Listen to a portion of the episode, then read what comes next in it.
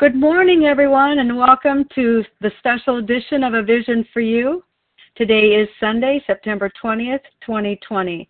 My name is Melanie C. I'm a recovered compulsive overeater living in, in Canby, Oregon. The share ID numbers for Friday, September 18th, 2020 are the following. The 7 a.m. Eastern Time Big Book Study meeting share ID is 15384, 15,384. And for the 10 a.m. Eastern Time Big Book Study meeting, the share ID number is 15385, 15385.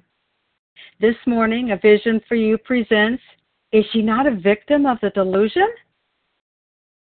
A compulsive overeater, as compulsive overeaters, we come to these rooms looking for peace, for permanent relief.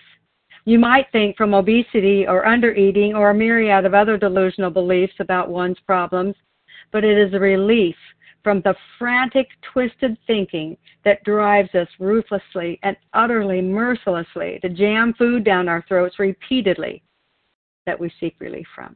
Because it never stops.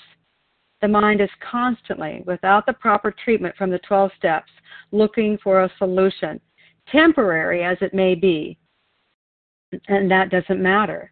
Please, freedom from the delusion. The compulsive overeater will settle for an hour, a minute, a moment, and repeat the process all over again. It is just plain insanity and delusional. Here's a piece for you for, from 413 of the Big Book of Alcoholics Anonymous, the fourth edition. The idea I had most of my life that if I would just control the external environment the internal environment would then become comfortable. It would become comfortable. The book says that we have an allergy of the body and an obsession of the mind so powerful that we will chase it into the gates of insanity or death. Chase it down until we die, even without knowing it, blinded. Dimmer switch slowly clicking down, clicking down, one tick at a time. That's the command that this disease has over us. The dominance of this action is phenomenal. It is heart wrenching to experience it, and it is heart wrenching to see it. This disease loves nor cherishes anything or anyone. If only I could manage it. If only I could manage it. We are unable, without proper help, to stop this vicious cycle the cycle spurred on by the delusion that we can fix this thing, we can stop this thing, we can save ourselves. And we try to manage it over and over again. Convinced that a tweak here and a tweak there, something that I overlooked before, will be the magic that's needed this time. This time, I've got it. I've got it this time. We are alcoholic, or in our case, compulsive overeaters, 100%. 100%. With the disease of alcoholism, ism, 100% of the time. The problem is that this so happens to be located in the central operating system of our being, our mind, our brain, all of the time. It cannot be managed. It's dysregulated, delusional by nature. By nature, it's delusional the rally, the good old cheer, I can get up again, I will manage better this time is stamped, indelible in our brains, that lie, that delusion. It will hardly ever be washed away or rinsed away. We try our own self will, our own self reliance, but it pops right back up, doesn't it? The good news is this there is relief from the delusion, relief from this disease. Yes, all of this all of this. Have you a sufficient substitute? Have you a sufficient substitute? Let's add in here the idea from the disease, a sufficient substitute from food, from gorging, from sadness, from fear, from terror, from failure. Have you a sufficient substitute for me, for a fellow like me? A sufficient sub- substitute from success, even. 152. Yes, there is a substitute, and it is vastly more than that. It is a fellowship of Alcoholics Anonymous. There you will find release from care, boredom, and worry. Your imagination will be fired. Life will mean something at last. The most satisfactory years of your existence lie ahead of you. Thus we find the fellowship, and so will you. Ah, what good news, huh? So, here's the entire passage from page 61 of the Big Book of Alcoholics Anonymous. It's in the chapter How It Works. Is he a victim of the delusion that he can wrest satisfaction, i.e., relief, and happiness out of this world if only he manages well? Here we are then. Here we are. So just let's just sit back in our comfy places and listen to what our guest speaker has today to say about whether or not she's a victim of the delusion and how she tried to wrest satisfaction out of managing well. What do you think? That sounds like a good idea to do today?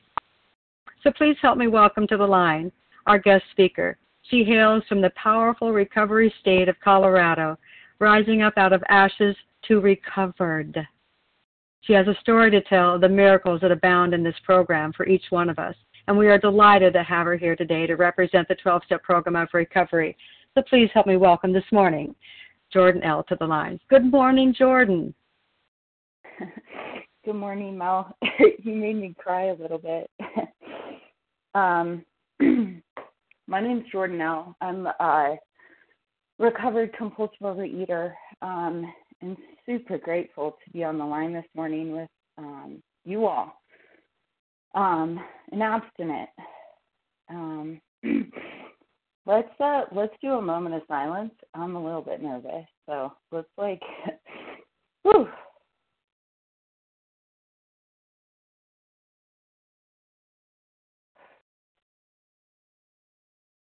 Um,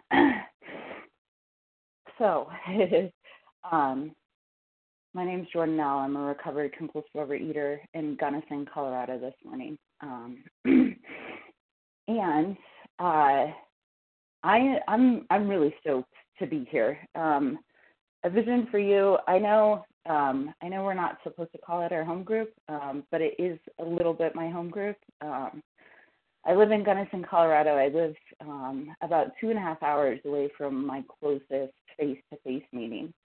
And while I definitely do participate in um, my central intergroup and fellowship events that we have in Denver and um, and all that stuff, uh, I can only do that four or five times a year. Um, so obviously, I have to find a way to work my program in between all of those things. Um, and I do that over the phone um, and now over Zoom. Uh, um, actually, with the COVID 19 pandemic, um, working my program is the only thing that has stayed consistent in my life um, because it was all over the phone already. um, is really easy. It was a, a incredibly easy transition to make. Um, so I, uh, um, like I said, I'm very grateful to be here this morning um, and very grateful to be abstinent. Uh, compulsive overeating is something that wreak havoc, uh, wreaked havoc on my life. Um, I have been compulsively overeating from a very young age, and I've been overweight. Um, not not quite since I can remember, um, but certainly since my my preteen years um, on into my adult years. Um, the last couple of years, actually, I got uh, entirely abstinent on October 1st of 2017. Um, the last couple of years is the first time in my life that I've been um, maintaining like a normal weight um, I look I look pretty normal, um, and that is wild to me. Um, this is the only facet of my life um, where uh, I would have given anything just to look normal. Um, I would have given absolutely anything.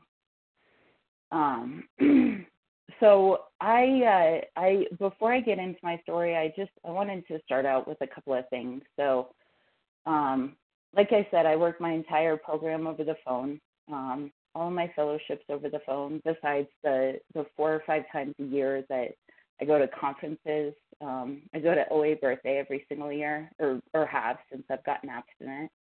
Um, and there's a couple of other local local things that I do too. We have uh, a New Year's Day brunch every year in Denver, Colorado. So if you're ever out our way and you want to come hang out, um, we do this really cool thing called the Angel Walk, um, and it it actually like changed my life.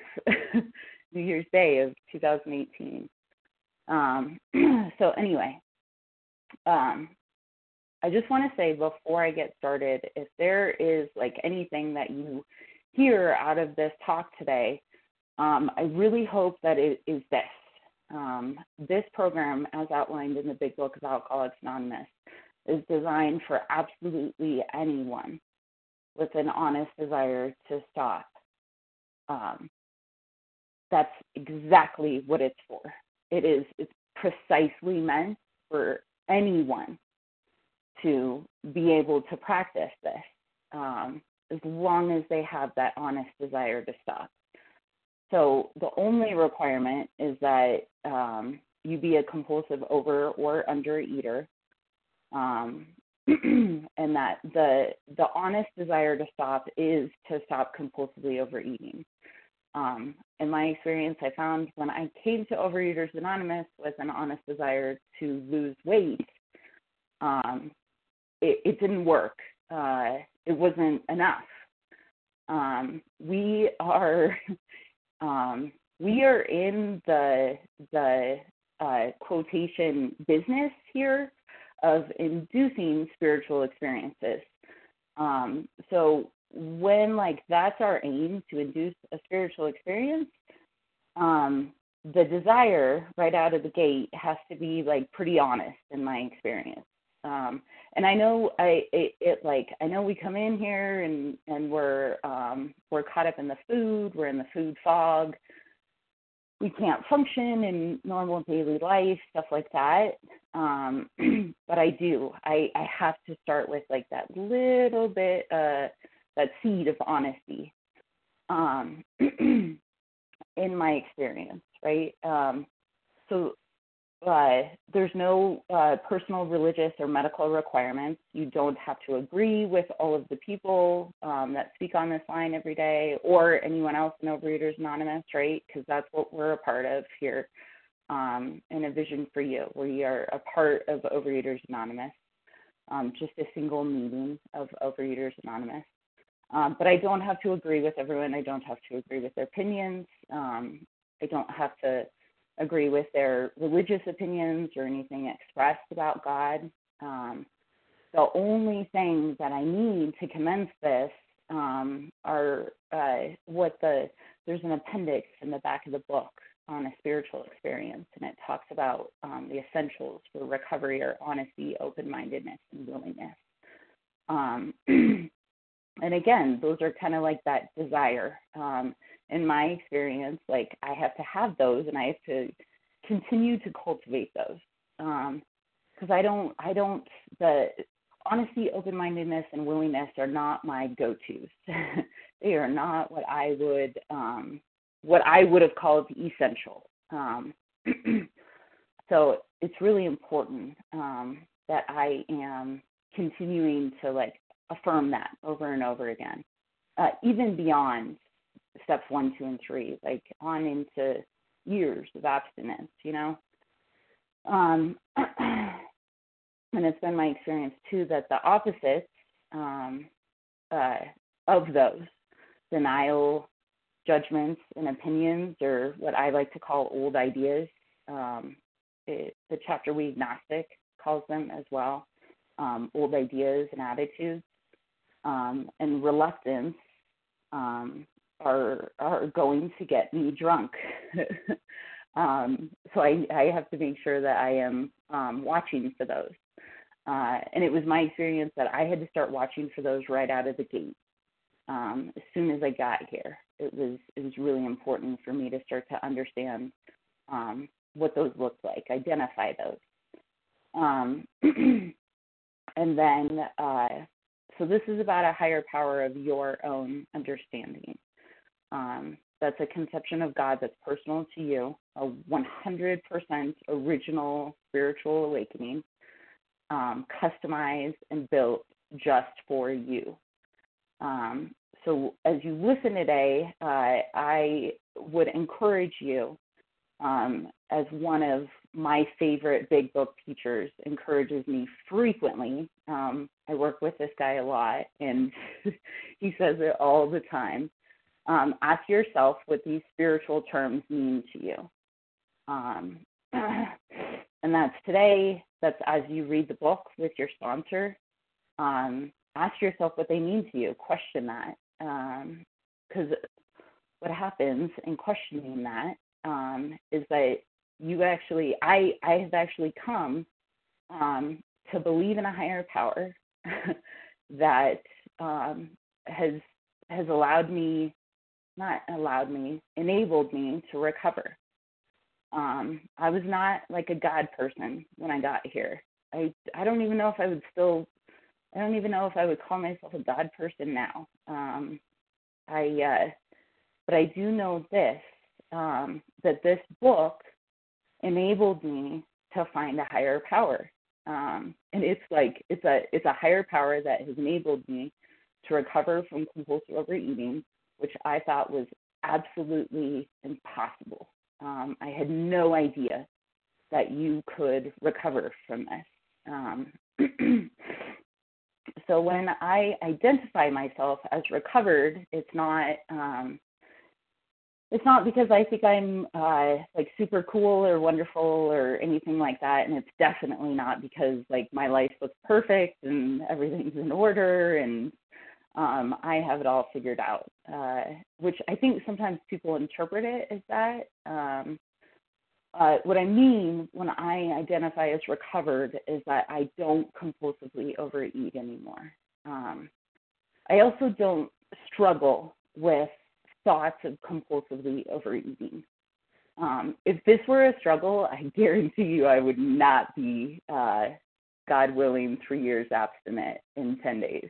Like, I guarantee you, that is 100% guarantee um, that I wouldn't be here if this was a struggle. Um, I never won against compulsive overeating or the obsession to do so. I, I never won, like not even once, not even. There was never a victory. Um, so uh, when I identify as recovered, it is um, for the newcomer because uh, I when I heard that when I when I started listening in um, in October uh, of 2017, I started listening to A Vision for You pretty regularly, um, listening to the recordings. At the time, I was working evenings. I definitely was not waking up early enough to get on the meeting live, um, but I was listening to recordings. So um, I thank this meeting for doing that, for for posting all of um, all of uh, our recorded meetings because it, it meant a great deal to me when when I first started uh, when I first got here. I don't know if I, I would have made it on to this meeting had it not been for um, that place where I could go and get these recordings whenever I wanted, you know. Um, for the newcomer because um, it meant so much to me when I heard that for the first time, that people had recovered from this. I was like, holy, like, insert uh, bad word. Um, I was like, holy crap, this is this is crazy. I didn't know this. Um, I had no idea. I really thought that I was just going to struggle with this alone for the rest of my life, and that was it.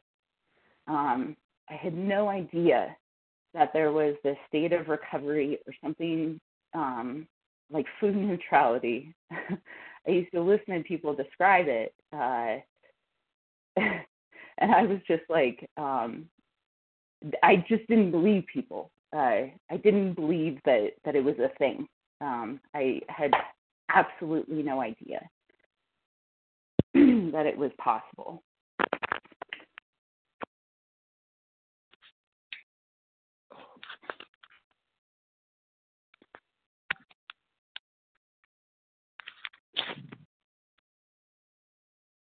Okay, sorry, I had to readjust there.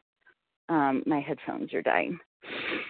Um, so anyway, um, so I am recovered from compulsive overeating. I'm neutral around food. Um, but I, like I said, my it's not like my life is perfectly put together in order, or anything like that. Um, that's just not been uh, my experience um, as far as recovery goes. Um, I very much have a, a, a lot of work to do um, once the food gets put down, um, and it doesn't mean. Uh, yeah, I very much have a lot of work to do once the food is put down. Um, and that work never ceases. Um, and I will definitely not stay recovered if I don't continue to practice all 12 steps on a regular basis. Um, it's vital, absolutely vital. Um, and then the other thing I want to talk about uh, real quick is deflation, um, which is kind of a weird concept, right? Um, uh, especially ego deflation. Uh, it it it's still sort of um i i'm i'm taking like this this class online right now and i'm sort of learning about it uh and like some of the nuances of it and it it's still something that is quite incredible to me. Um i i'm pretty sure it's it's like a spiritual tool um like our free will right? When we get to steps 10 11 and 12 like we find out that this free will is god given um and it's like it's it's like a spiritual tool like that's what it's meant to be used as you know? Um and so with deflation there's a couple of things that i learned pretty early on in abstinence um i i don't have any like special powers um uh i when i used to when I first started listening to this meeting, I really thought that like the people that had recovered, like there there had to be something special about them, and that's why they had recovered. Um, like they were especially deserving of God's love, or um, uh, even like like I I when I got here, I thought I was like especially deserving of like God's punishment. You know, that was sort of my take on the whole thing. Um, and uh, what I found out in um, continuing to to come back every single day um, uh, and listening, um, I used to get really upset about the way that people spoke about God. Um, I would get really upset how they would give um, God credit for their like quote unquote goodness um, I was I was incredibly envious, um, and I wanted the same thing. I wanted to be admired for for being good, um, which was not something like I said when I when I got here. I I was very much under the impression that I was like deserving of punishment, and that was all. Um, and I had conceived of a God that seemed to love others more than me um, and I had conceived of myself as being uh, undeserving of the goodness that other people were talking about, you know. Um, and so what I found um, uh, when I found I found myself um, this was probably a couple months into recovery. I found myself get, doing the same thing, like giving God credit, um, and, I realized that I was doing it um, because I wanted to to uh, illustrate to people that this had nothing to do with me. Um, that I was I was experiencing like this completely and totally different attitude towards life, towards my job, towards my boyfriend, towards um, uh, uh, my parents, um, family members, um, even like the not only the people at work, but the actual work that I was doing Um, I was in a job at the time. I was in a job that like I didn't understand very well. I, to be quite frank, had totally sucked at up until that point. Like it was, um, my life was real unmanageable, you know. Um, uh, but I found myself giving credit to God one day and it was like it I realized it was just because I wanted to say that like hey you guys this has nothing to do with me um trust me if I could be credited I would give myself the credit uh trust me on that one I love being recognized um validation by my fellows is like my favorite thing in the world um and uh and I found myself giving God the credit, and it was just to say that like this has nothing to do with me. Um, absolutely, anyone can have this, no matter um, how or what you think you are deserving of at this moment in time, um, whether it be good or bad. We are we're compulsive overeaters for God's sake.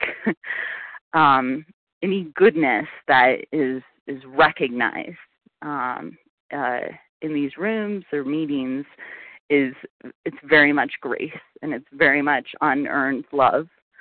Um, it, it, it's love that is like freely given. Um, and that's the point at which like I spiritually awaken. Um, that's like that's my invitation, you know. Um, there's a good friend of mine who um, is on the meeting today, and she says it all the time. We do this for fun and for free, um, and that is my favorite part about it. So, um, anyway, I will. I'll just qualify a little bit here um, so that you guys know, believe that I belong here, Um, because that's all this really is here is belief.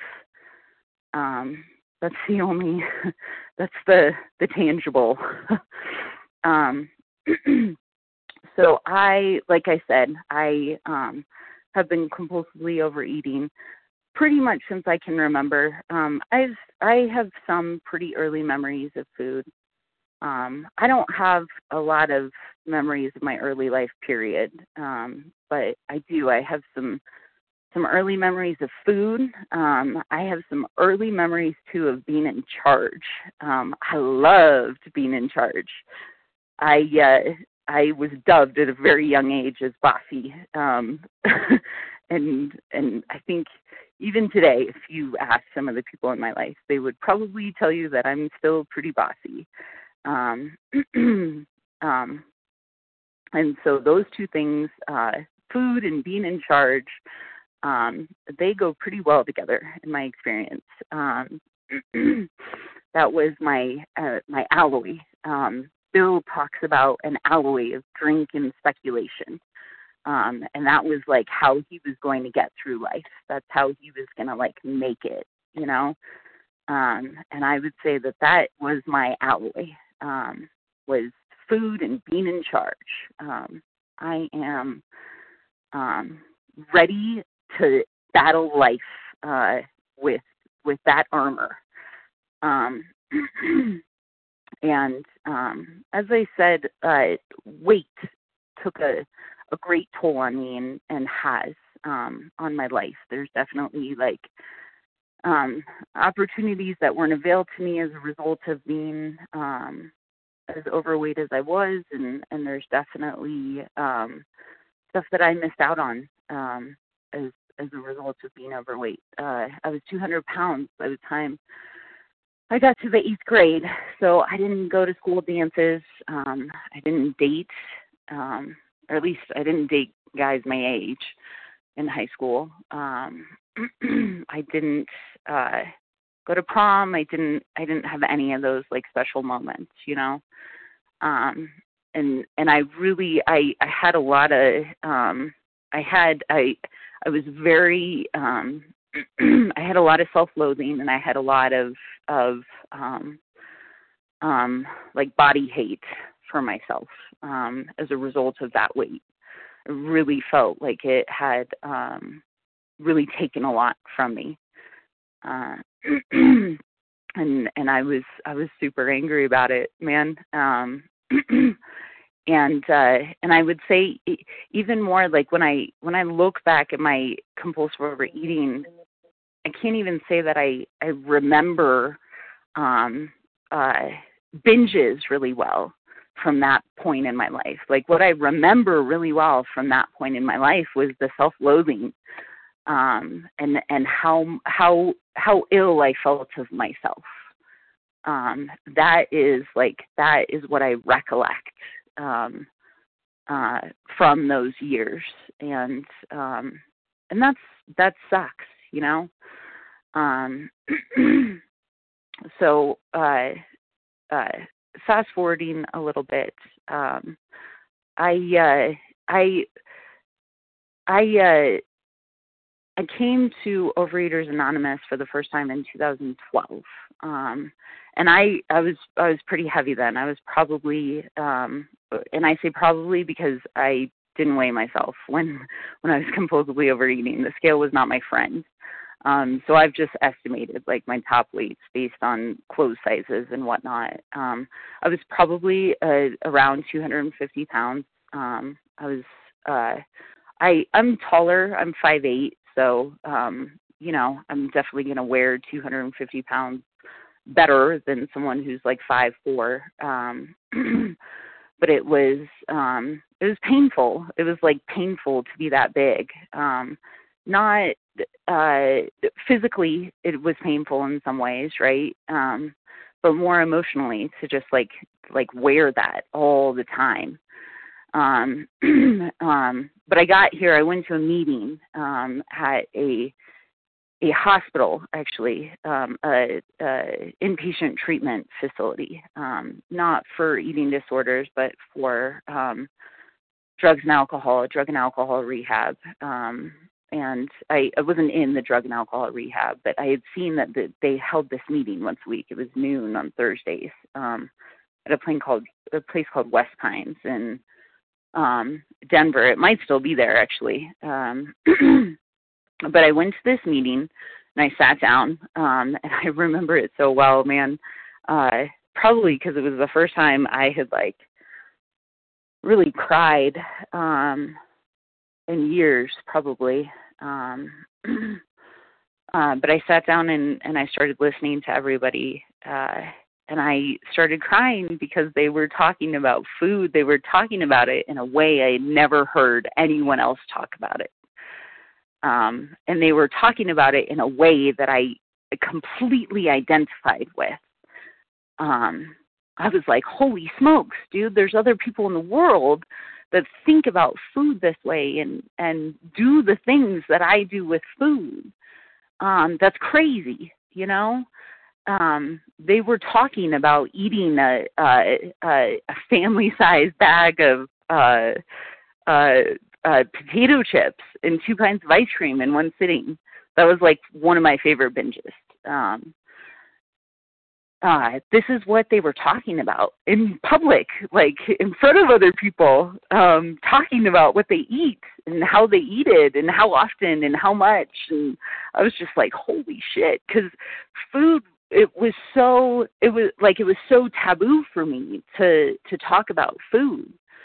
Um i i i have two i have two loving parents that that did the best that they could but they're the best that they could was trying to like shame me into stopping compulsively overeating.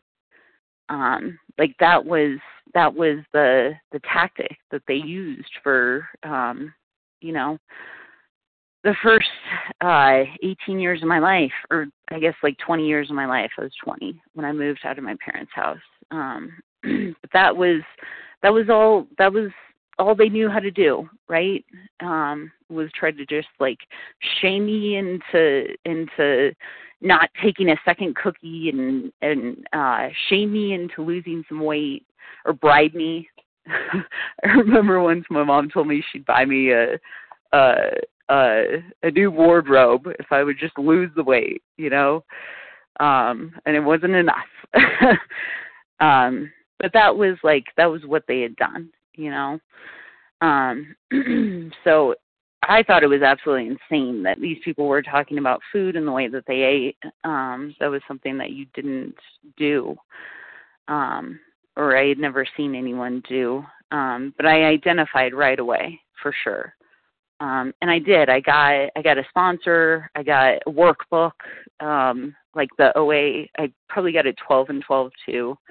Um, and I and I, I went to six different meetings. I remember that suggestion: go to six different meetings and check them all out.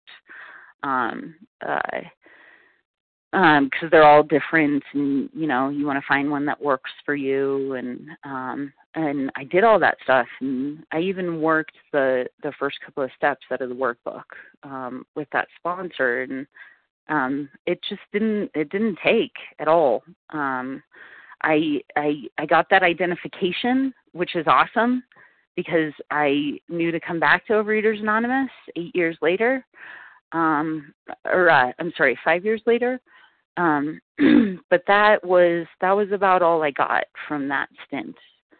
Um, and I definitely remember um, there's one gentleman in particular. Actually, I I started going to like a Wednesday evening meeting on a pretty regular basis, um, and I remember this one gentleman there, and um, he was a very nice guy. Um, and we connected at some level for sure. Um, but he would talk about binging the night before, um, and then coming in and like sitting in the chair, and that kind of made it okay. You know, like it was it was all good that he binged the night before um because he was here in a meeting today, and I I just I that's not what I wanted. Um, that was like not uh, uh, that was not um, my idea of like uh um of of recovery. Um i i i did have a bias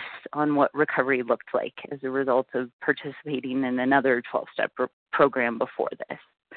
Um and i was just like no that's not recovery man.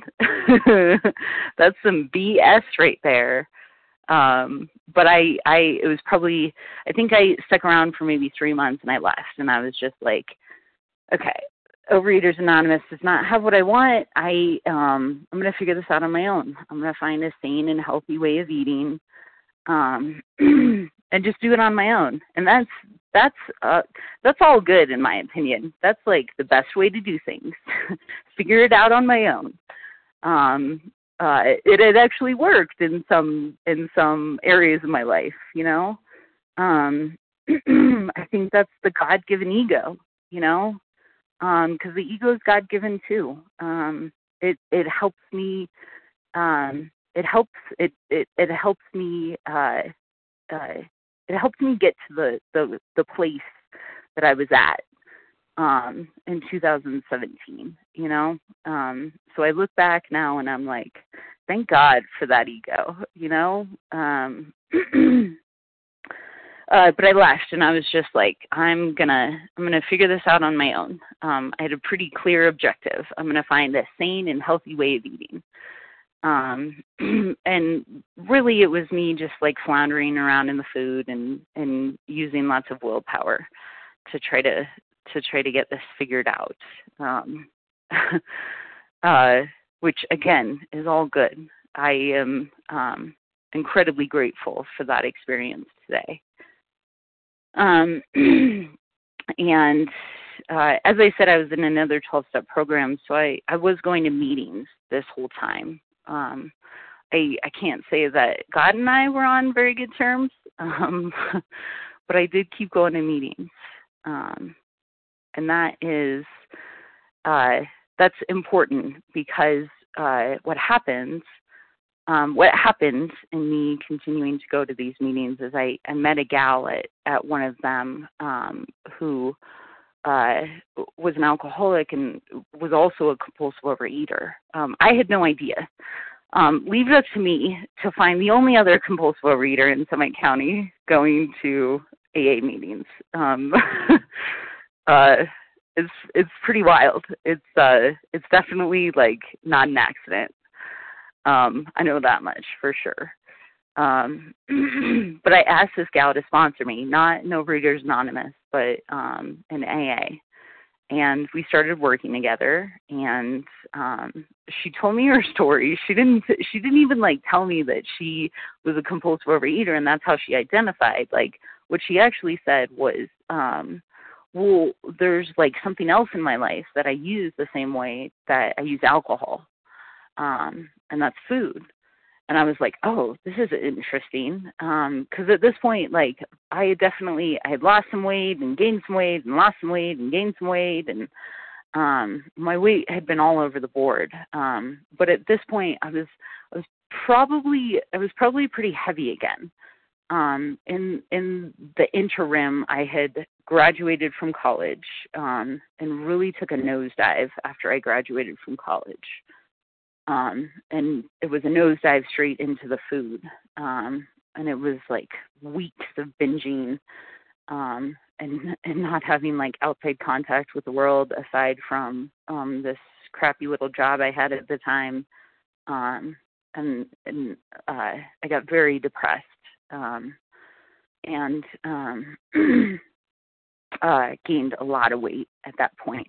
Um, so I was I had definitely climbed back up. Um, uh, but anyway, this gal told me her story, um, and she kind of like interwove the food and the alcohol and all of it, and and it was like um, it it it really made sense. Um, I I believed her, you know, like I really believed her. I was like, holy crap, man. Um, uh, there was there was uh, definitely um, some more identification there, um, and uh, because my weight has had climbed back up and all of that, I was willing to take this woman's suggestions because what she suggested next next was like um, mind blowing to me. It was absolutely crazy. Um, she gave me a food plan, um, and what that food plan was, I God, I swear to God, there was a lot of crying involved again, right? Uh, um, I was like, there's no way, like, there's no way that I can eat this every single day, um, and and be okay, you know. Um, there's just no way that I I I like I can't I can't follow this. Um, and basically, for the next three months, um, I would call her every morning to give her my food um, and cry a lot and um, say those same things like, I don't know how I'm going to do this. Um, and she would take my food um, and try to give me some sort of like uh, spiritual advice, you know. Um, but um, I was pretty desperate at this point. Um, I wouldn't say that I was uh, uh, uh, 100% ready because I definitely did not stay abstinent. Um, but I was pretty desperate at this point, and and I eventually, um, after a couple of weeks, I eventually did start following that food plan. Um, with how extreme I thought it was, um, and uh, um, and I and I uh, began to lose weight. Um, I lost a significant amount of weight in a pretty short period of time because um, like i said it was it was a pretty extreme food plan. And i want to say too i do not advocate that by any means. You should not be following your sponsor's food plan in my opinion. Um, it is very important that uh, that as compulsive overeaters we are not going around like telling other compulsive overeaters how and what to eat um, it's really important that we like advocate for some for some medical intervention um, uh, and getting a food plan from a nutritionist, um, someone who has been trained in this. Um, it's it's it's uh, it's not. I don't think it's good practice for one compulsive overeater to be telling another um, how it is that they should be eating. Um, so um but anyway i i got um this food plan. It did it did happen to be entirely abstinent for me. Um none of my alcoholic foods were on this food plan. And so i um i I got on the food plan. Um, I started eating abstinently for the first time in my entire life because um, the food plan I had had back in this was this is like 2014 now. Um, the food plan I had had back in 2012 when I first came in definitely had alcoholic foods on it for sure. Um, but I didn't know what alcoholic foods were yet. Um, that was not like knowledge that I was introduced to um, in in those face-to-face meetings that I went to. Um, but I got entirely abstinent. Um, and uh and I lost all that weight. I lost like 90 pounds. Um and I was I was flying high, man. I was on top of the world. Um it was awesome. I didn't continue the work with that gal. Um we had to part ways. Um but I did uh hang on to the food plan and I and I followed through with that part of it. Um and I I I had figured it out, man. Like this was the answer. I had the key. Um, I lost all the weight. I was not eating sugar anymore. I was not eating flour anymore because that's what I was told was abstinent when I first came in. No sugar, no flour. Um, and I was just like, yes, I have this figured out. Um, I'm skinny. I I well, not skinny, but um, normal sized. Um, I I have the key to life figured out. this is it. Like this is how I was meant to live my life. Um I am all good, man, and I got um like there was there was definitely some changes in my life. Um I uh I got a new job um as a result of this. I I um I had moved um to Breckenridge um to uh, where I was uh, where I had been working and and I got a new job in Keystone and it was a managerial job. Um, it was a promotion. I was really excited about it. Um, it was more money. Um, I I met a guy um, at the time who um, is still my boyfriend today. we are still together after five years now. Um, uh, but I met him um, I was like I was really I was on top of the world, man. Um it was it was all good. I was uh if you're familiar with the chapter more about alcoholism, there's a story about a guy named Fred in there. And I was Fred, man. It was the end of a perfect day. Um not a cloud on the horizon. Um uh I I had I had really figured it out. Um like for sure 100% in my mind like this was a closed case.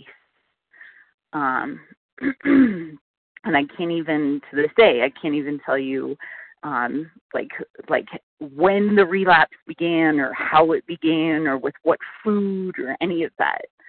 Um but it was like crazy thinking um that started to seep back in.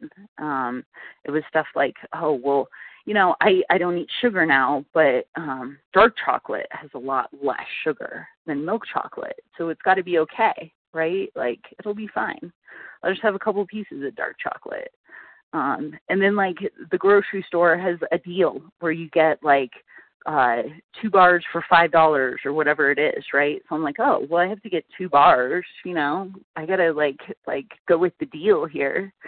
Um but i won't eat both of them tonight. It'll just be you know a couple pieces tonight a couple pieces tomorrow. I'll spread it out over the week. Um and by nine o'clock that night i've eaten both chocolate bars. Um and uh and that's how that's how it crept back in. Um it was like really really uh insidious stuff like that. I look i i look back now right and i'm like well come on you dummy like dark chocolate really? That's supposed to be abstinent?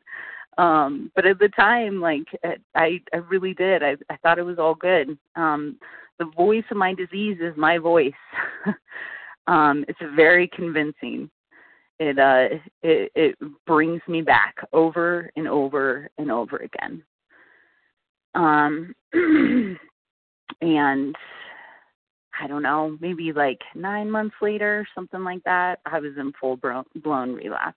Um, and I had g- I gained back 40 pounds. And mind you, like I'm not an Overeaters Anonymous. I'm just like out there doing this on my own, um, going to AA meetings and stuff. You know, like this is not. um There's nothing there. There's no sort of like structure around any of this. You know, um, I'm just I'm doing my own thing. I'm doing what I always do. That's always what I do. I go and I do my own thing. Um, uh, but I've I I'm in full blown relapse. I have gained back um, 40 of the pounds, 40 of the the 90 that I lost, and and I am um, uh, I'm terrified. um, Bill's story has a, a paragraph, and I'm gonna I'm gonna read it real quick. Um, give me just a second to flip to that page.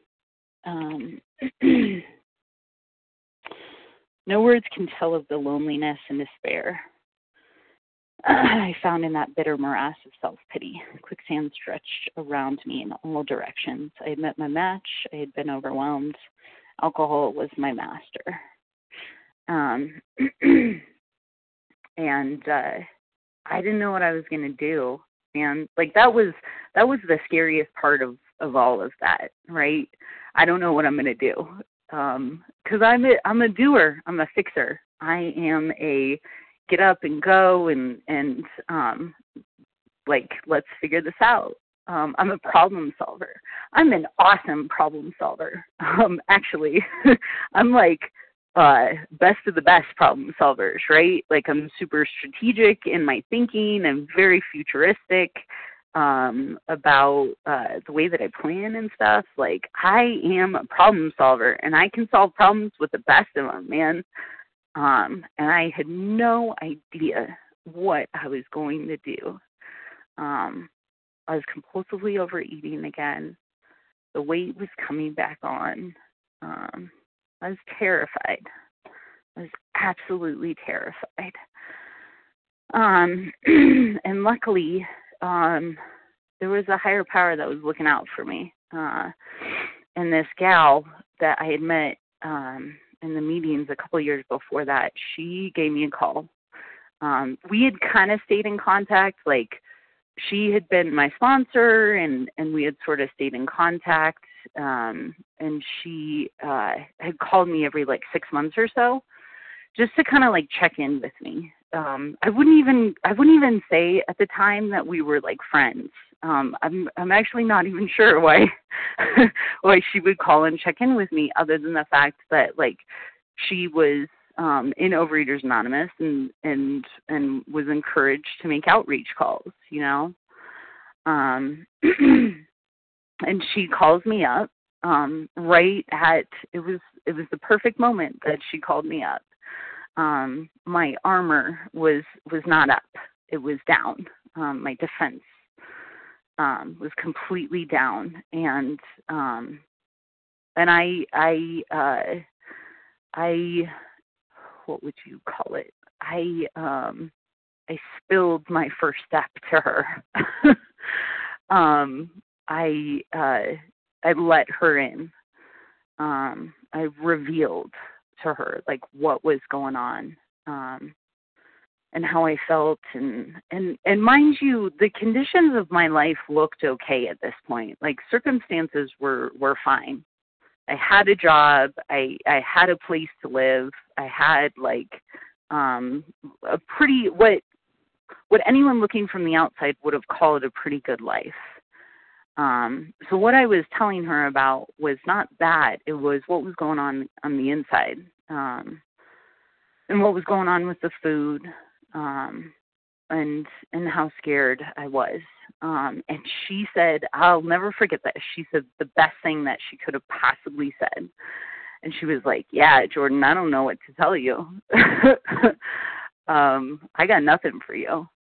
Um and it was perfect because i got off the phone um and i i i felt um i i understood the the depth um of what it is that bill is talking about here you know?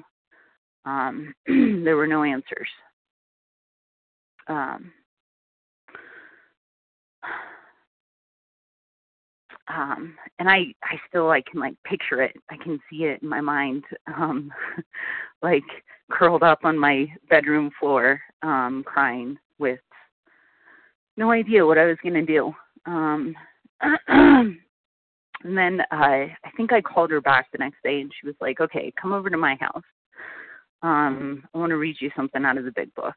Um and she read went over to her house and she read me the bedevilments.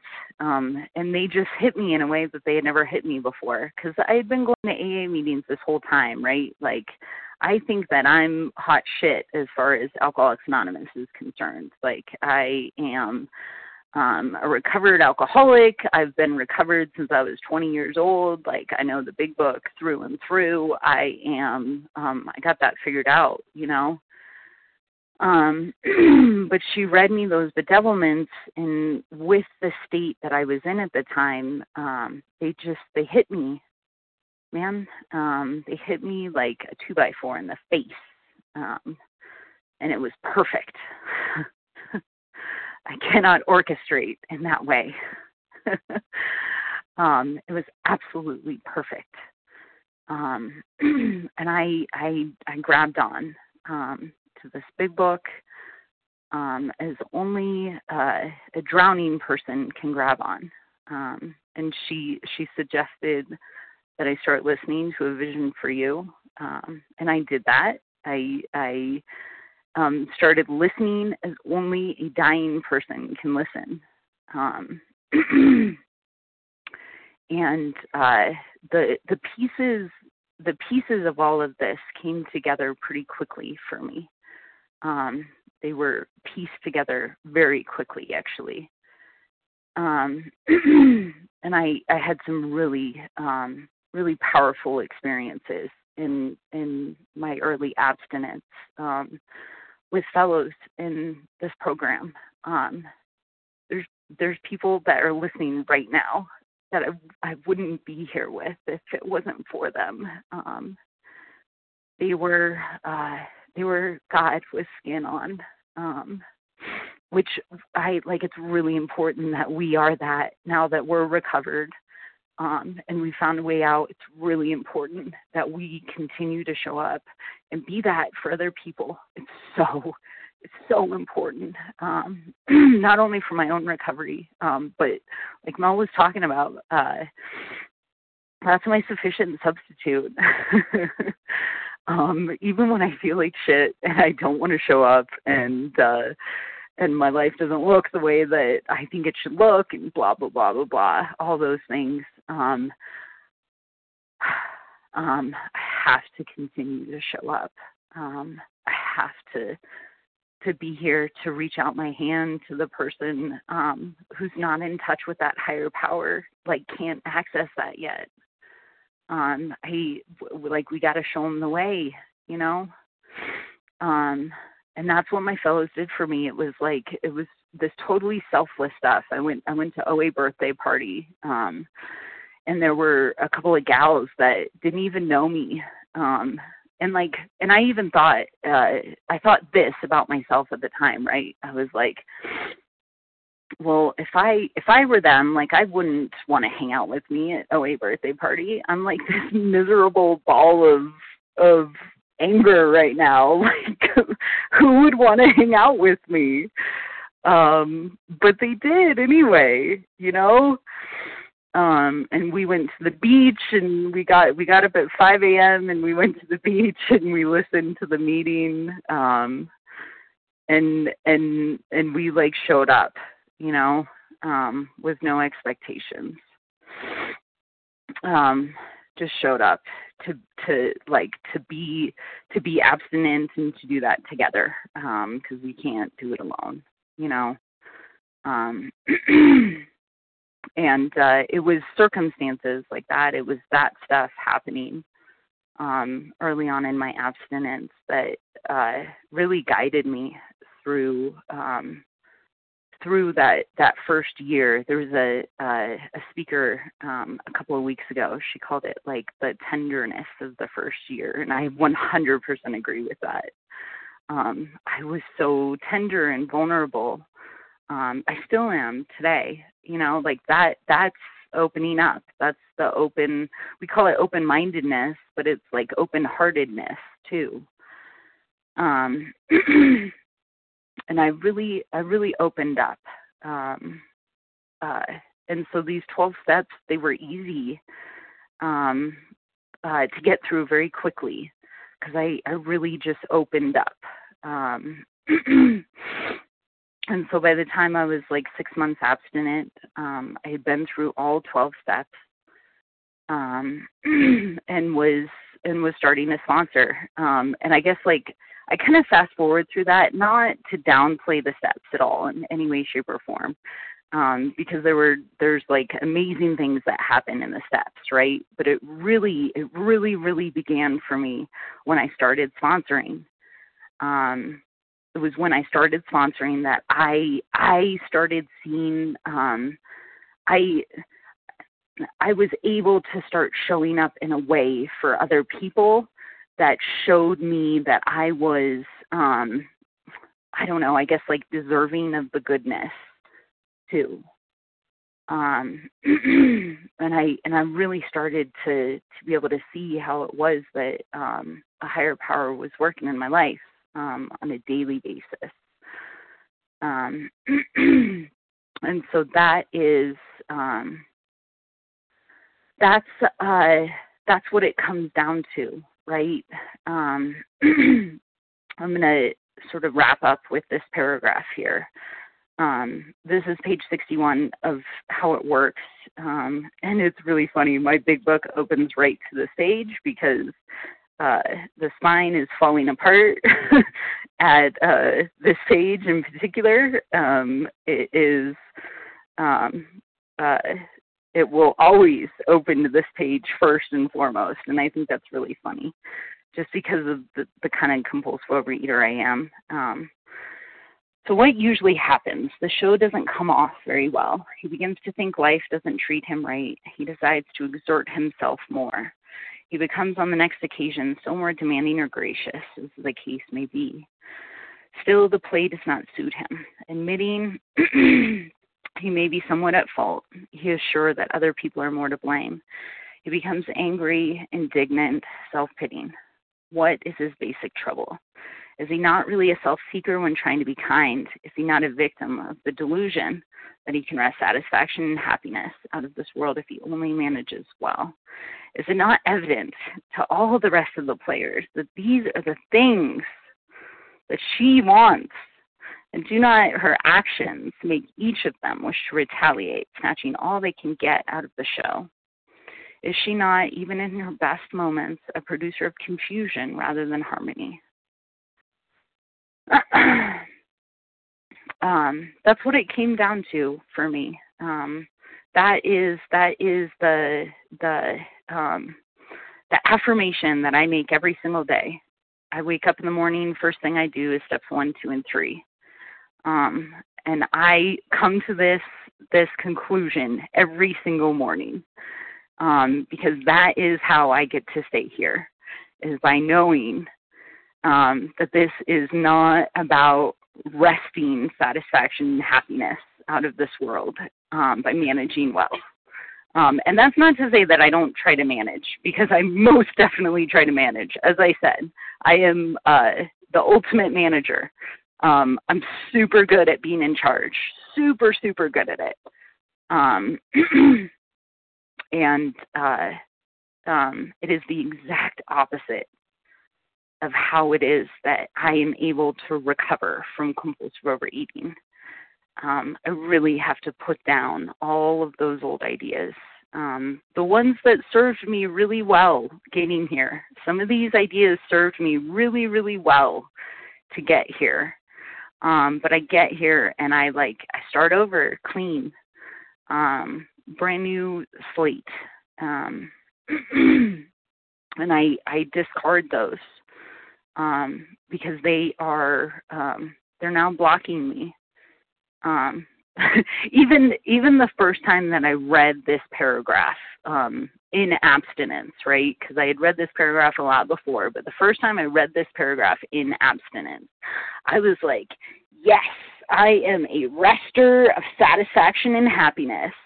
And my sponsor at the time pointed out to me, she's like, Jordan, that's not like a good thing. Like wrest comes from the idea of like wrestling, you know, like wrestling with life to get what you think you need out of it.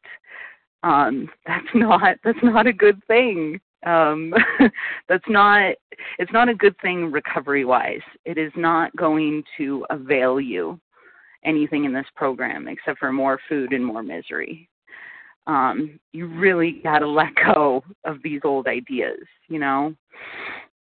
Um, so yeah, um, that's that's how it was um, that I got here, and and I was able to get recovered. Um, and there's obviously a lot more to this story, um, but we're out of time, so um, that's that's that is it for now. Thank you very much, Jordan. Appreciate that very thorough, very thorough account of the miracles that, that you're receiving in this program. Appreciate it very much. We will ask Jordan for her contact information at the conclusion of the meeting, so please, if you can, stay around for that and be ready with pen and paper.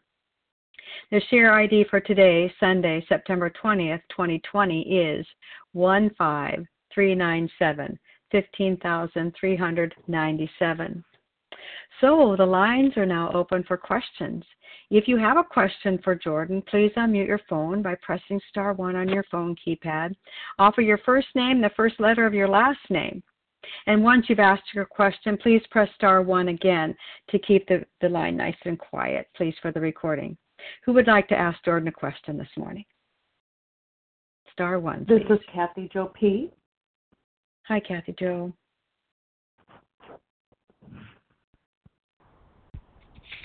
This is Gail P. Gail P. Okay.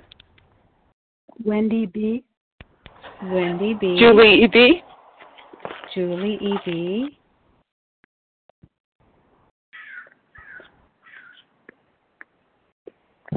Dana P.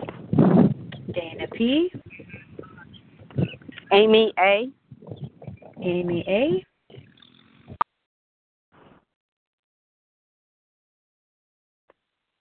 Oh, that's wonderful. Thank you. I have Kathy Joe P, Gail P, Wendy B, Julie E B, Dana P, and Amy A. We'll start with Kathy Joe P. Your question and questions only today, please. Good morning. This is Kathy Joe a recovered compulsive overeater in Minneapolis. And Jordan, thank you so much for your share. It was so humble yet so powerful.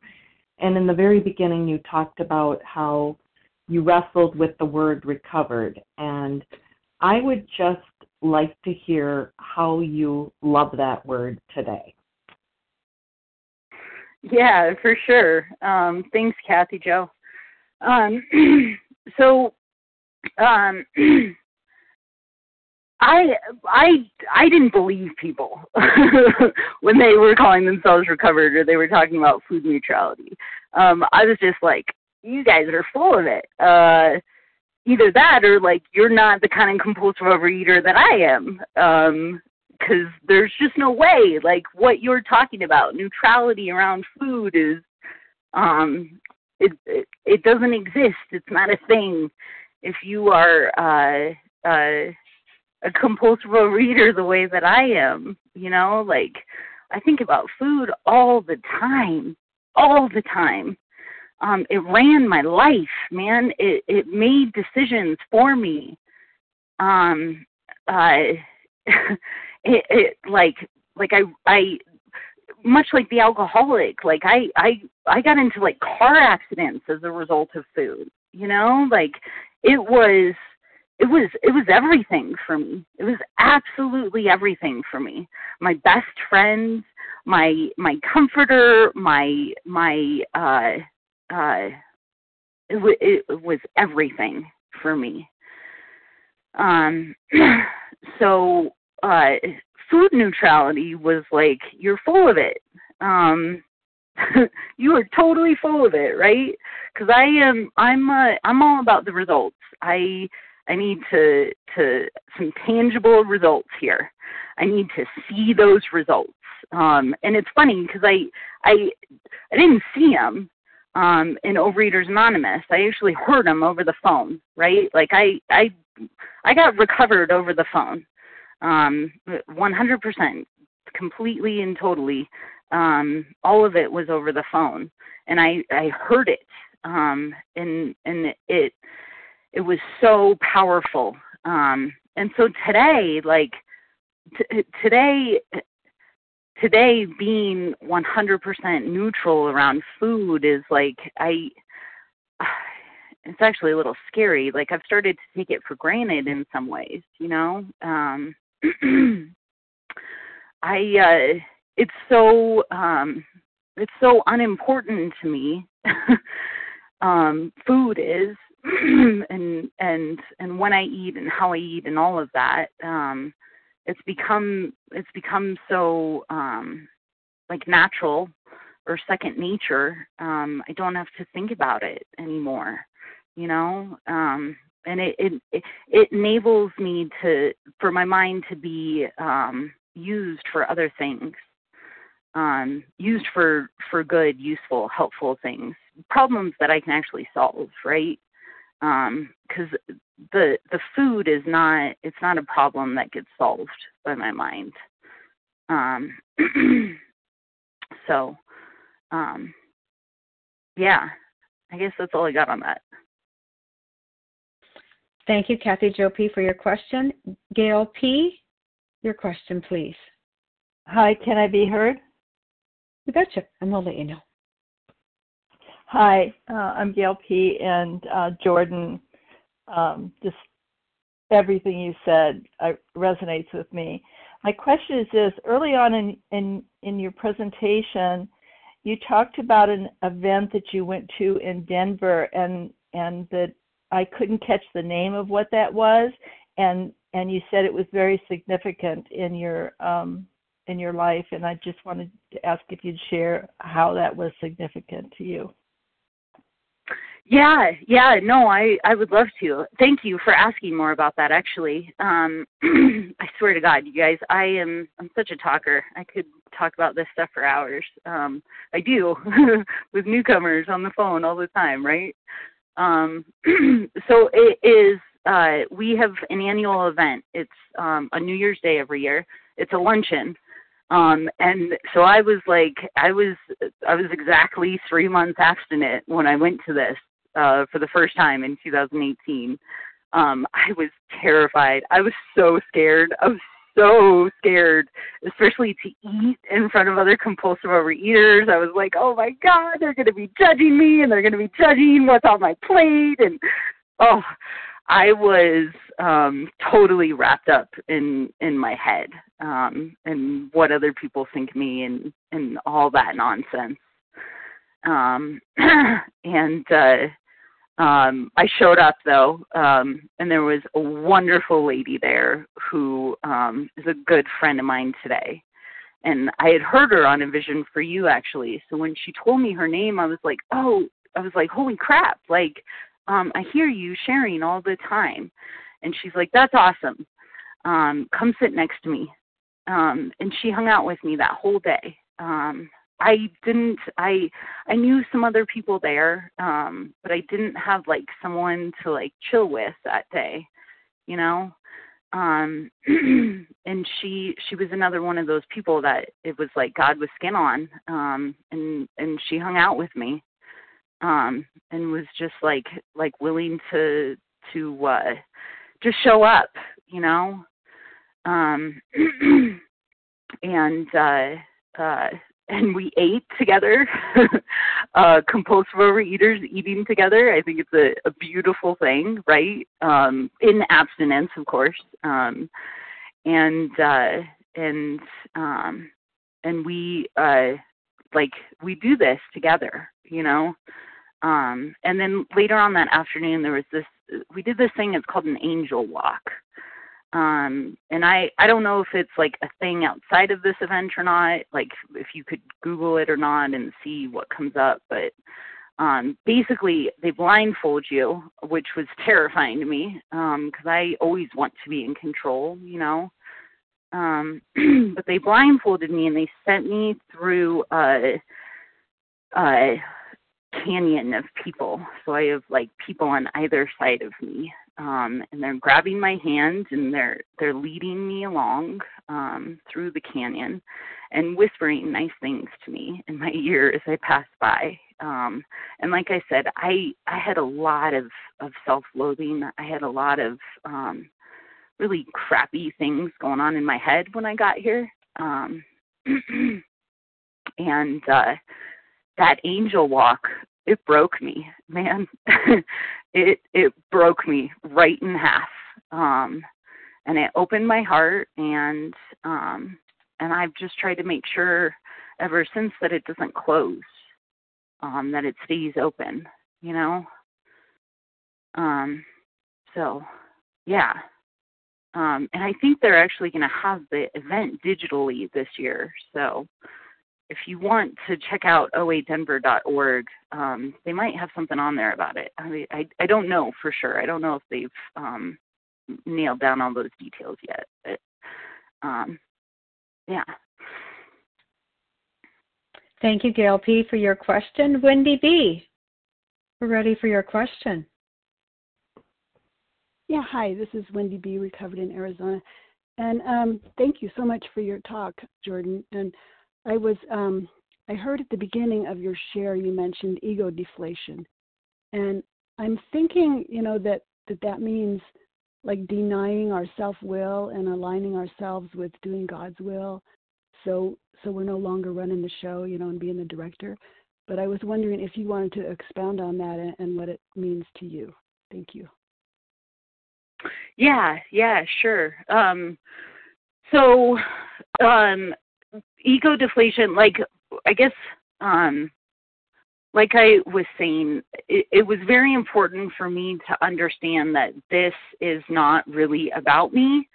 Um and and that's like that's a difficult concept to grasp especially in early abstinence when uh like you don't know anything else except for the show always being about you you know? Like so to try to like comprehend the show right um, the show of life not being about you um, all the time and every moment is like it's a totally foreign concept. Um, so it's something that like I I'm still learning a lot about ego deflation. You know, I'm still coming to understand um, what the show looks like when it's not all about me. Um, uh, and i'm i'm still coming to understand like um there's a i have a a spiritual teacher that i listen to a lot and and he calls it discernment. Um and it's it's like uh like learning learning when the rules apply and when they don't you know? Um because it wasn't my it, it's not my experience that i come in here and this is like um uh this isn't about the rules you know what i mean and being able to follow them. And i i like at different points in my life i have been like a rule follower and and uh and a rebel and um however it served me. Um and so it's much more about learning to determine when to follow the rules and when to not. And when i say the rules i'm talking about you know like the quote unquote rules of life or whatever um, when to follow those and when to not not base not when it serves me but when it serves a higher power. Um, and like that to me is like mind blowing that concept is so big and hairy and um but that's the point. Like like that is what is going to keep me engaged in uh, a spiritual awakening for for the next like 50 years or whatever, you know? Um and so um yeah, yeah, I'm like I'm like learning this like skill. It's like a spiritual skill of discernment. Um and and it's weird because again, um my ego my ego what I've come to realize now is that um when I was in disease that was the voice of my disease was my ego. Um and, now that i'm not compulsively overeating you could still call it the voice of my disease no doubt. Um but the fact of the matter is that the ego actually encompasses more than just my disease. Like it's all the self-serving. It's all the selfishness. It's all it's all of that you know?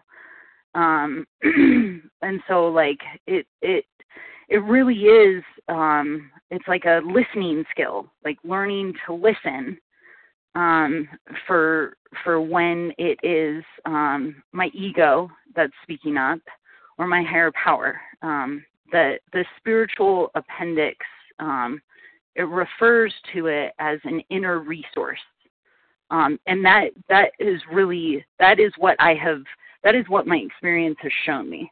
Right in practicing 10, 11, and 12, I have discovered that that this higher power is actually an inner resource. It is within me. Um, and so what happens is like my ego starts to return and I have to learn to discern between um, the the ego and the higher power. And the inner voice that I'm hearing right now is that is that which one of those is that? um, and it's like learning to listen, um, which by how much I'm talking, you can probably tell that that is not one of my strong suits. Um, so I will, I just like um, continue to show up and um, and uh, continue to hone the skill of listening. You know. Thank you very much, Wendy B, for your question. Julie E. B, star one for your question. Hi, this is Julie. Can you hear me okay? Yeah. All right. Um, say, uh, gratefully recovered, grateful for your share. I was curious to hear any, um, maybe even recent concrete examples of times you got into trying to wrest happiness and satisfaction out of life by managing well and how your higher power and your inner resource, outer resources, whatever your routines of the program kind of pulled you back. Thanks. Awesome. Um, yeah, thanks, Julie, uh, for that question. Um, it's kind of scary to answer that question. Um, you know that so many people are listening, but um, uh, I would say um, the most recent and apparent example um, in my life is is definitely the romantic relationship, the intimate relationship that I have with my partner, um, uh, my boyfriend, who I live with. Um, uh, this is the area where I, I swear to God, I have had it, it, it. It's like three years, right? It's three years that I have been recovered. Um, and I still can't seem to let go of those old ideas that I have about um, a romantic relationship and what it's supposed to look like. Um, and so one of those ideas, like it, it kind of like sneaks in, um, and I start I start orchestrating the show in order to serve that idea, you know. Um, and I step on the toes of my fellows, and it gets me in trouble in lots of ways. Um, and uh, um, in my household, it's usually a lot of yelling and screaming. Um, uh, I come from a family of rageaholics, so um, that's like a comfort zone for me. Is um, rage is uh, an emotion I'm very comfortable with. I'm too comfortable, right? Um, and I start thinking that I'm like justified in this orchestrating, um, and uh, and it it um, it comes to a uh, uh, like a all of it sort of comes to center stage um, and I get this moment of clarity and I see what I'm doing yet again um, and I I just try to like turn it over again you know, and I'm hoping that like one of these days it sticks. um, but that's not really that's not really the point. Um, like uh, I I have uh, I have a free will. Um, my free will is like this gift from a higher power. Um, and basically, my free will uh, brings me back to to um, like the loving care and protection of a higher power over and over and over again. Um, to me, that's the point. Um, is that I I I continue to to return over and over and over again, um, and that's like how how how that that situation serves, you know. um, so I hope I hope that makes sense. Um, I am not always um, spiritual language is pretty new to me, um, so it it doesn't always uh, come out as succinctly as I'd like it to. Um, uh, but that's kind of like what it's looked like um, so far, right? Um, and that that real world example um, is definitely that relationship and and um, the old ideas that I have about it. And it's that's crazy. It's crazy for me to um, manipulate reality to serve my old idea, as opposed to um, changing my idea in order to uh, uh, uh, serve reality. you know. So anyway, um, that would be that. Thank you, Julie E.B. Dana P., your question, please. Good morning, Dana P. in California. Thank you so much, Jordan. I, I really could relate to what you said about getting in the car accident with uh, my first wreck was in my father's car, uh, his Lincoln. The front end of it was completely smashed. And when he opened the door, an apple fritter rolled out. I just, I just like, oh, good God, that was the first of many wrecks as a result of food. Um, and I, I, have heard quite a bit you sharing about the free will, and I, also um, really love to uh, uh, relate with God on, that level and understanding. I'm really beginning to get what that's all about. So um, my question for you is you did share a little bit about where you found that in the book or, or where you sort of related to that in the book. And if you could share a little bit more about free will and uh, where you relate to that in the book, um, Pat. Yeah, yeah, no, for sure. Um, uh, it's definitely in that um, that description.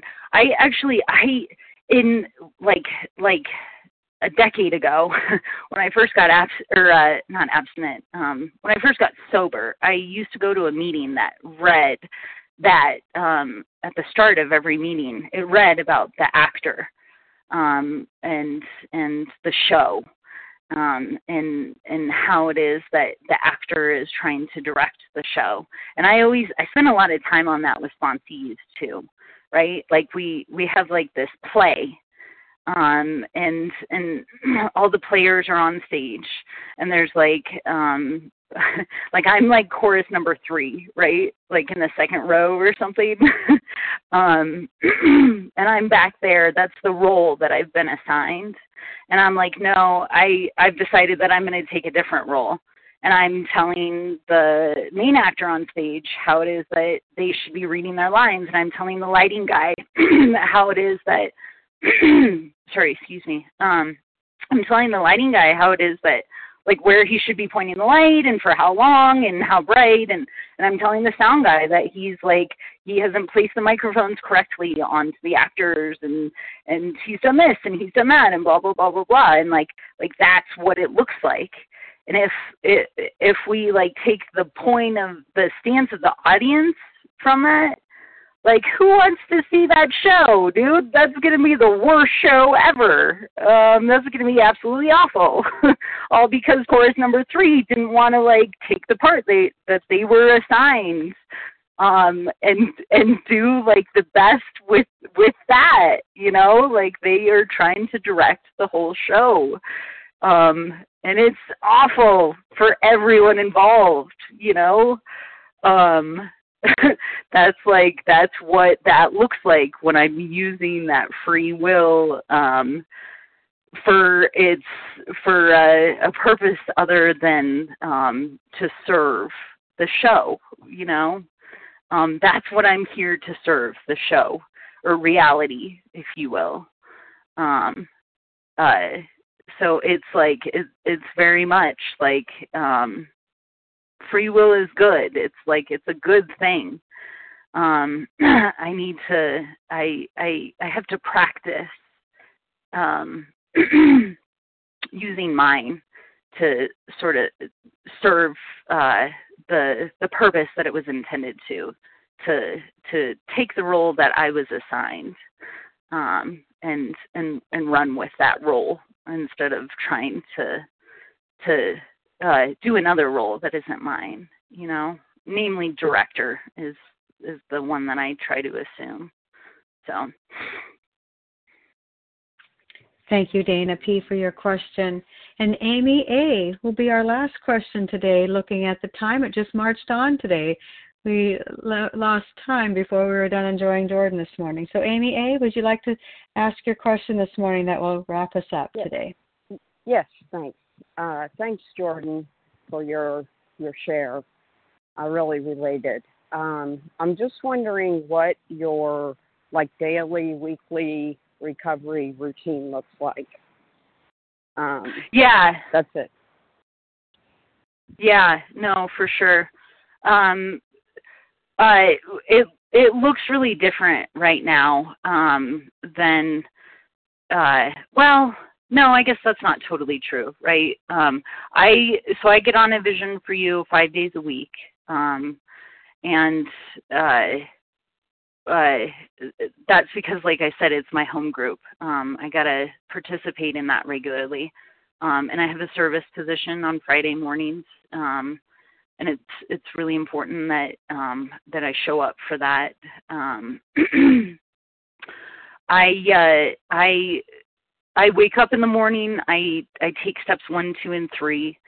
Um, and what that looks like for me is is getting on my knees, saying the third step prayer and the seventh step prayer, um, and then going into meditation. And I got to tell you, I'm like, you can't be bad at meditation, but like if you could, I would be the worst meditator ever. Um, um, I got like this monkey mind of mine, and it just it loves to um to jump around and find things to do and and create my day and all of that. Um but i really try to uh take the time in the morning to to sit quietly to sit still quietly.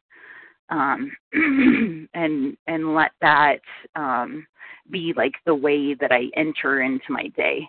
Um and i i i have to do that right away or i won't do it. Um if I get started on something else before that, then I just won't come back and meditate. Um, so I have to. It's really important that I go straight into that. Um, um, and uh, and then I'm usually hopping on a meeting after that, and um, and going about my business. Um, and I sponsor. Um, I like to take gals through the work pretty quickly, the way that I was taken through it. So um, two sponsees at a time is kind of my magic number, and it, it works really well because I can just sort of alternate with them. Um, so I usually have uh, at least one sponsee call scheduled every day.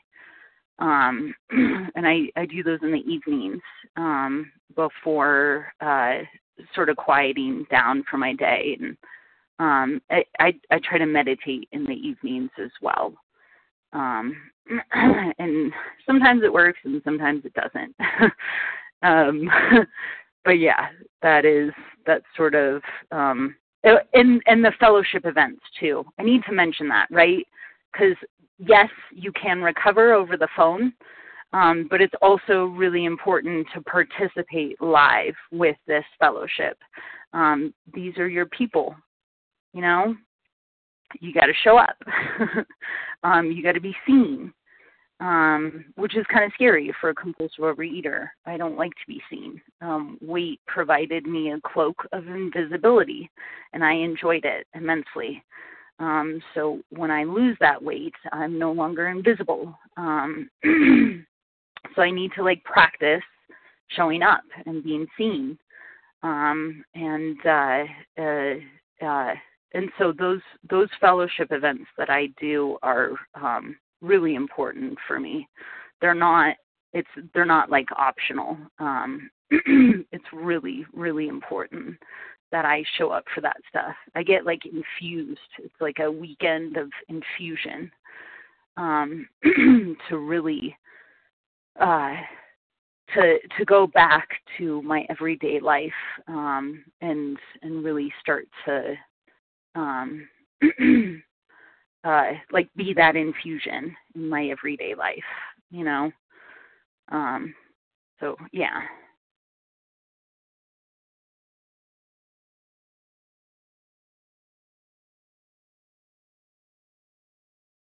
Did I lose you guys? No, I'm still here with you. Thanks so much. And that would be the last of our questions today. Yeah, hey. Um, you know, Amy, I mean, Amy, goodness.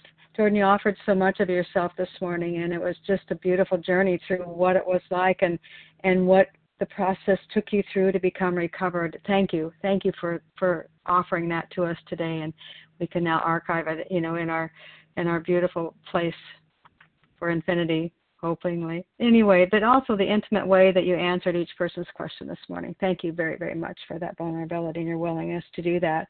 You know, take those deeper dives into your own personal self. Appreciate that. We will now close, as we always do, by reading from page 164 in our big book. Our book is meant to be suggestive only, and, and then we'll get more information later. Our book is meant to be suggestive only. We realize we know only a little, God will constantly disclose more to you and to us. Ask Him in your morning meditation what you can do each day for the man who is still sick. The answer will come if your own house is in order, but obviously you cannot trans- transmit something you haven't got. See to it that your relationship with Him is right, and great events will come to pass for you and countless others. This is the great fact for us. Abandon yourself to God as you understand God Admit your faults to Him and to your fellows. Clear away the wreckage of your past. Give freely of what you find and join us. We shall be with you in the fellowship of the Spirit, and you will surely meet some of us as you trudge the road of happy destiny. May God bless you